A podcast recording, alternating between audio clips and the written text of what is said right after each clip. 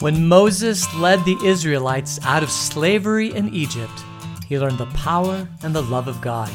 Join me, Pastor Hook, as we learn lessons from the Exodus and God's great rescue. We are in episode two of this study of the book of Exodus. And this is the story from the Old Testament that um, that reveals God's power in the Jewish nation, that God would rescue them out of slavery in Egypt, and that God would continue to bless them so that they could be a blessing in the world around them. And if you look at Jewish history, this is probably the most significant event in any Jewish person's worldview. If you're a Christian, the most significant event of history is when God became man, dwelt among us, um, died, rose again, and that that event in history is the central point of all of history, because it's the it's the point at which God comes down. Well, if you're Jewish, that central point of Jewish history is that God would rescue you from slavery in Egypt. It was God's amazing power to do all of that work. And the first five books of the Old Testament were written by Moses, and Moses is the central character of this story. So Moses is like a precursor of Jesus uh, in some ways. He is like a type of Jesus in some ways. And so Moses is the central character in the story of the Exodus is the central story. So that's why it's so important. And we looked at Genesis, and I called that the backstory to this story. All right.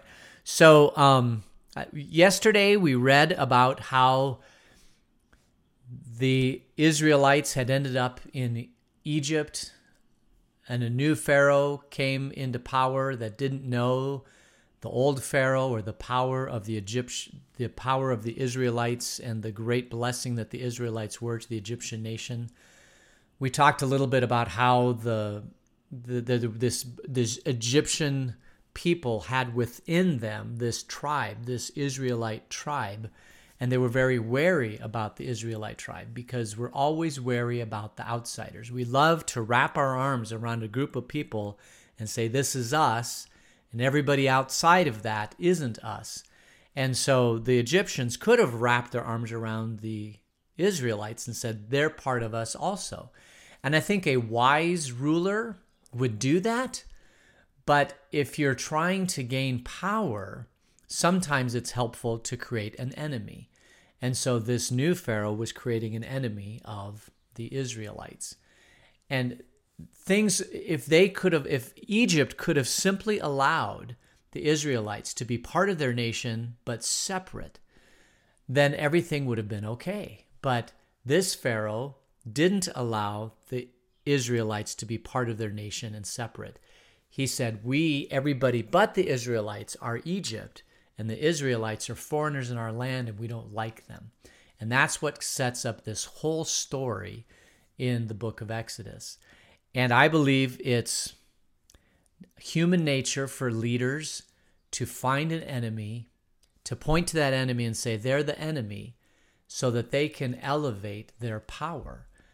And we talked a little bit yesterday about how Jesus destroys all of that by saying, my kingdom is not of this earth. My kingdom is of a different earth. And all it takes to enter my kingdom is to be believe and be baptized and be in my kingdom.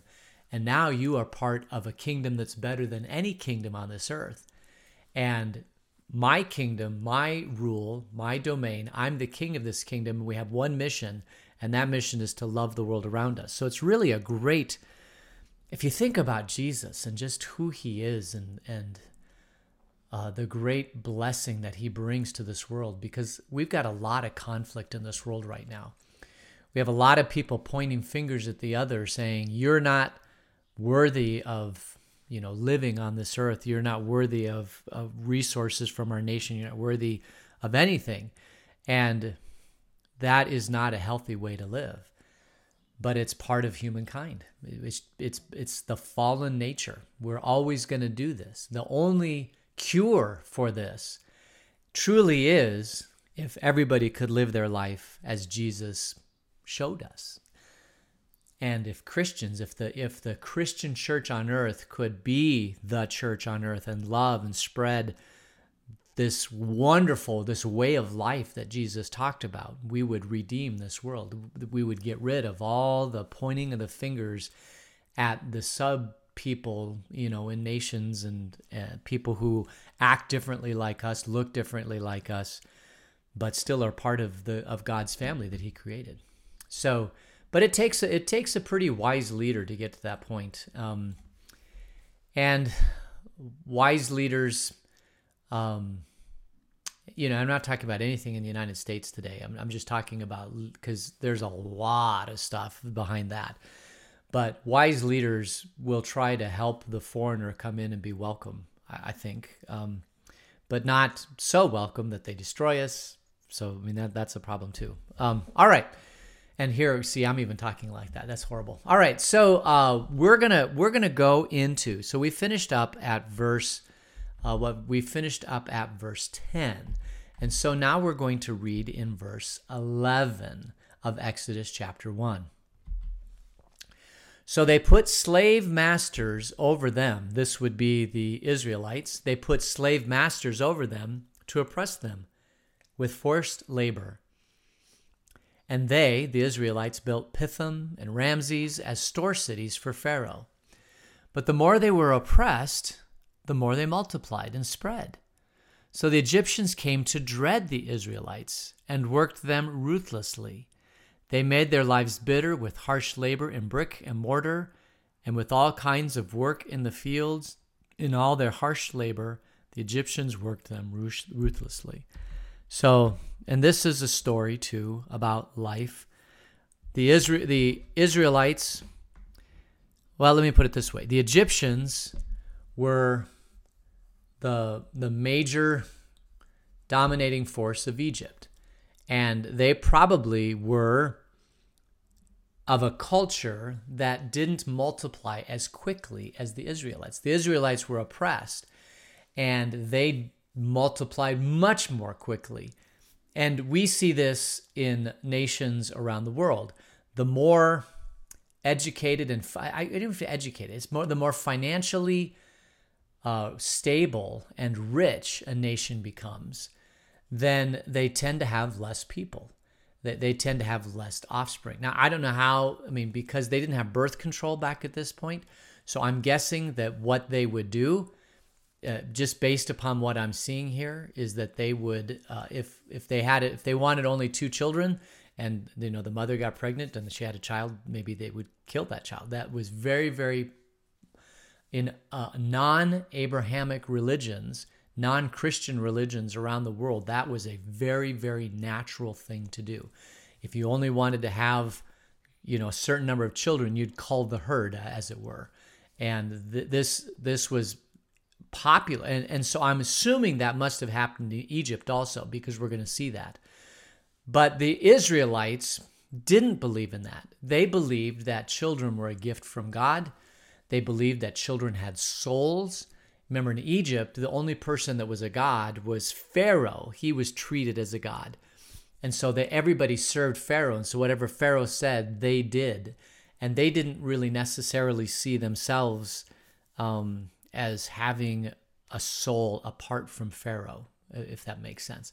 But the Egypt, the Israelites did believe that they had this this soul apart from a, a, you know each individual was a unique creation of God in in the Israelites. And they believed that very much. And so when they had children they would not get rid of these children. They would add these children because it didn't cost them anything. If you're a nomadic tribe living out in the wilderness, the more children you have, the more people you have, you know, to build up the pride, the, the tribe and give you power. And so you want more, you want this tribe to grow. You want it to, you want your children to grow and all that sort of thing. But when you become a wealthy nation like Egypt, then you don't necessarily want that as much. You want maybe to invest more resources in each child um, and, and have fewer children. And this, we've seen this even across, so as the United States and Europe, as they've become dominant and wealthy in the world, their birth rate, the replace so the replacement rate of children is about 2.1. So if you can have on average 2.1 children per couple, then the population stays stable. If it's less than 2.1, the population decreases, and if it's more than 2.1, the population increases. And right now, the native population in Europe is like uh, is like 1.6 or something like that. The native population of Europe, the white Anglo-Saxon po- native population of Europe, is dramatically decreasing, and there's an influx of people, foreigners, coming into Europe that don't have that their mentality is the more children we have the more the more blessing. And so they come in and they have a large number of children and so you can see that the population shift between native born europeans and immigrants into europe is shifting dramatically and that's causing a lot of problems in europe because the native population of europe is not necessarily friendly to this to this population's coming in. It's further complicated in that the native population of Europe has historically been a Christian Europe, and all the cathedrals and everything about Europe is Christianity. But all of the people that are coming into Europe right now that are that are not native born, the foreigners that are coming in, are all Muslim. Uh, and so that's changing the nature of the European religion. And that's causing a lot of problems too, because uh, they're um, the, most of the churches if you've if you've been to Europe in the last 10 20 30 years most of the churches are empty on Sunday morning and the mosques are full and that's an interesting indictment on the Christianity in Europe and we could we would have the same thing here in the United States, but our influx of migration of people comes from the south of Mexico, Honduras, Guatemala, Panama, all of these countries, and they're predominantly Roman Catholic.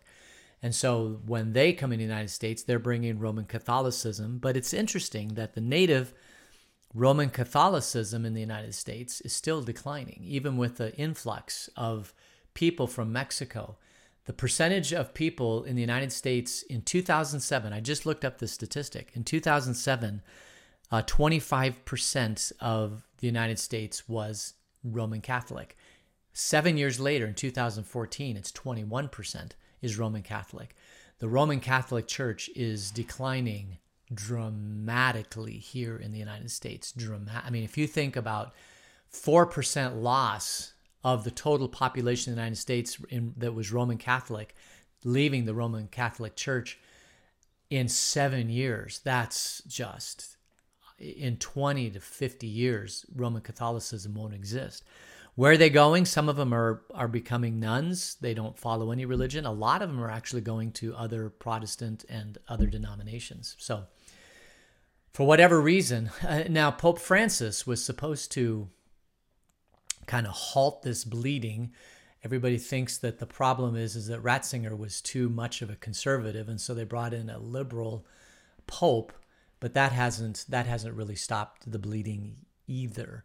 And um, I I have my reasons why I believe that it's bleeding, uh, but I'm not the Pope, and I'm not going to advise the Roman Catholic Church. But um, but I don't think it's the Pope uh, per se. Like which Pope it is is not going to change this this bleeding that's happening in the Roman Catholic Church. Anyway, uh, I don't know how we got to that point. I am so sorry. That was a major, major, major tangent. But the we, we were talking about how the there's just this bifurcation. You've got the Egyptians, that they're native born population of Egypt. You even have native born uh, because they were born in the land of Egypt, the, this tribe of Israel, but they were they became slaves. Over time, one of these pharaohs put them into slavery. And how how do you put like if you are a follower of of Yahweh, if you are in the tribe of of Israel and you're uh, in Egypt, how is it that you allow yourself to become enslaved? That doesn't seem like it's even possible. But the population of Egypt outside of Israel was very, very, very large. It was a very large, powerful. It was the most powerful nation in the world at that time. And it was all centered in Egypt. And in this little tribe of Israelites was very small. And so, of course, they had no power, they had no voice. And there are people even today in the United States that have no voice. Uh, and so it is easy to to enslave them. Maybe at one point they paid them, but you know the way that they move people around and all the you know and, and the power that they had and the weapons that they had and the, and the Israelites didn't have any. It was very easy for them at some point to to force them into labor and to slavery. And so they did this. And then they built these great, huge cities, Pithom and Ramses. Not entirely sure the uh, archaeologists have not figured out where these cities are.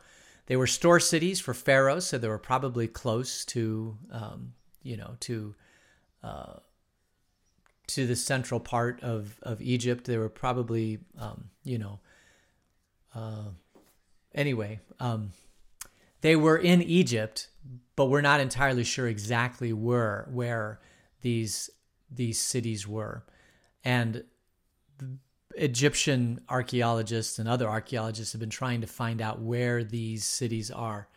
Uh, don't know. There's a couple. I was just looking up before before the podcast started. This this started trying to find out exactly where these locations were, and basically, a number of scholars identified the locations as the archaeological site of Tel El Mashuta Others identify the earlier archaeological site of Tel el Ratiba.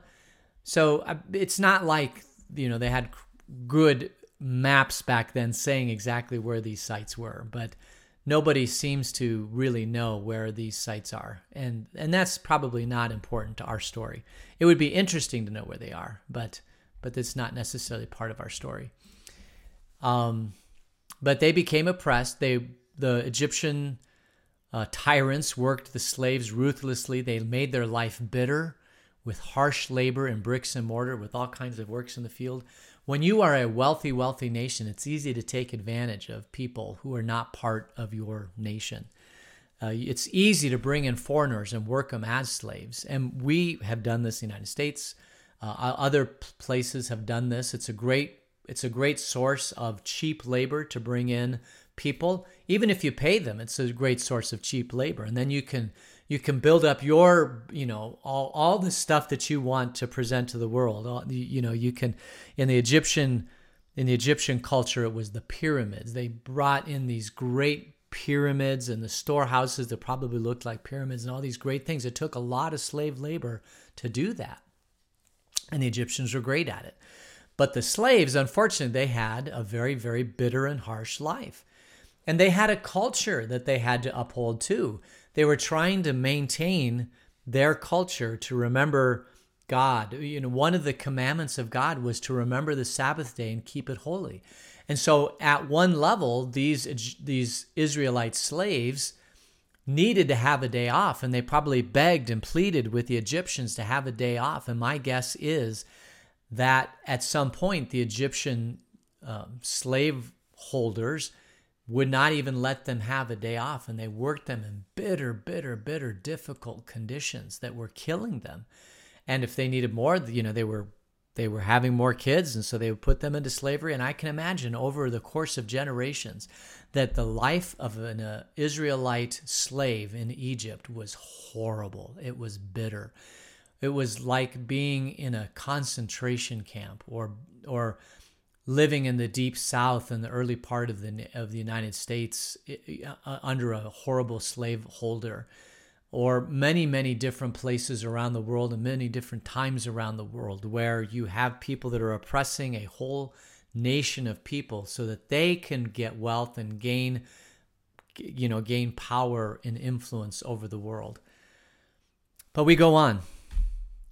Verse 15 the king of egypt said to the hebrew midwives whose names were Shiphrah and Puah, when you are helping the Hebrew women during childbirth on the delivery stool, if you see that the baby is a boy, kill him. But if it is a girl, let her live. The midwives, however, feared God and did not do what the king of Egypt had told them to do. They let the boys live. Then the king of Egypt summoned the midwives and asked them, Why have you done this? Why have you let the boys live? And the midwives answered Pharaoh, Hebrew women are not like Egyptian women. They are vigorous and give birth before the midwives arrive. So God was kind to the midwives, and the people increased and became even more numerous. And because the midwives feared God, he gave them families of their own. And then Pharaoh gave this order to all his people Every Hebrew boy that is born you must throw into the Nile, but every girl let live. So this is um, this is the mistake of Pharaoh right here. It probably would have been okay if they had allowed the tribe to have children. But the pharaohs were saying, no, if they have males, then they can have reproduce, and these males, um, these males, if if we can control the male population, then we'll control the population of the Hebrews. But if they're living in slavery, you've got to wonder what he was thinking about because you'd want the males to be out there working in the slavery to make bricks and to do all that hard labor. But my guess is is that Pharaoh thought, well, we'll just have the women do this work, right? We'll once they once they become old enough, we'll have them work for a number of years, and then they can bear kids, and we'll make a very subservient, you know, mostly female society. It's kind of messed up when you think about it. It's um in the in other slavery traditions across the world and throughout time, the you know some slaves were the some of the most valuable working slaves were the male slaves, and so the thought of getting rid of all the boys is just kind of stupid if you think about it. But when you're when you are have that much power, right? When you are the pharaoh of Egypt, you talk to your advisors and you become very insulated and you do really really really stupid things. And so now, not only are they working, you know, working the Israelite the the Israelites as hard as they can, but now they're oppressing them by saying, if you have a boy, we're going to kill the boy, and uh, and and we're not going to let them live. So. Uh, interesting about these uh, these midwives said to the Hebrew midwives, whose name were Shiphrah and Puah. Um, Shiphrah, Shiphrah is uh, it does not look like a Hebrew name. It looks like an Egyptian name. Ra is the sun god, uh, uh, Ramses, Ra, all those kind of things. Yah is more of a Hebrew name, or El is a Hebrew name. So he said to these Hebrew midwives, they may not have been Hebrew, I'm guessing, but they may have been midwives to the Hebrew nation. So they are they are part of the wealth and the economy of Egypt. And and so when the Hebrew women were having babies, these I believe Egyptian he, he, midwives from would come into the Hebrew tribe and help them have children. But they were not, even though they were midwives that um, that were trying to follow trying to follow Egypt, they did not feel like they could kill these boys. They just simply couldn't do it. And when when Ramses or whoever it was, the the pharaoh came and said, "Hey, why are they still growing? Why are we still seeing boys?" They said, "Well, we can't kill them because by the time we get there, the children are already born." And of course, it was a huge lie. Uh, and so Pharaoh gives this horrid command. So the the midwives thought, okay, we're gonna we're gonna bypass this, we're gonna let this nation grow. But then Pharaoh does this horrible thing. He says, if we see any boy, period, even after they're born, if it's a boy and they're born even after, then we're gonna throw them into the Nile River and we're gonna drown them. But every girl, we're gonna live. And I this is what happens when people get too much power. They don't they don't they don't become human they um, their power becomes insul- insular. This is why uh, major dictators across the across the history of humankind have just become drunk with power and done horrible things to maintain their power, and uh, have become almost inhuman. If if all, if you think you are well, who was it? it? was Lord Acton that said power corrupts and absolute power corrupts absolutely. And that is part of the fallen condition also. That the more power you get, the more you you become inward focused and insular and everybody because you have so much power, you surround yourself with what we call yes men or yes women, where you say, Hey, I have this idea. And they say, Yeah, yeah, yeah, that's a great idea. Nobody ever challenges the power. and So just end up doing stupid things. And this is what happens in Pharaoh's time. And this is only going to increase tensions between the Israelites and the Egyptians, amazingly, going to uh, increase tensions. It's horrible. But this is where we are. So I think we'll leave the story here because um, this sets up then for an amazing event that happens in Exodus chapter 2. And we're just going to get into that tomorrow. So let's close in prayer. Gracious God, thank you for the beauty of this day. Um, Lord, be with us and fill us with your love and your peace and your joy throughout the rest of the day until we meet again tomorrow. In Jesus' name, amen.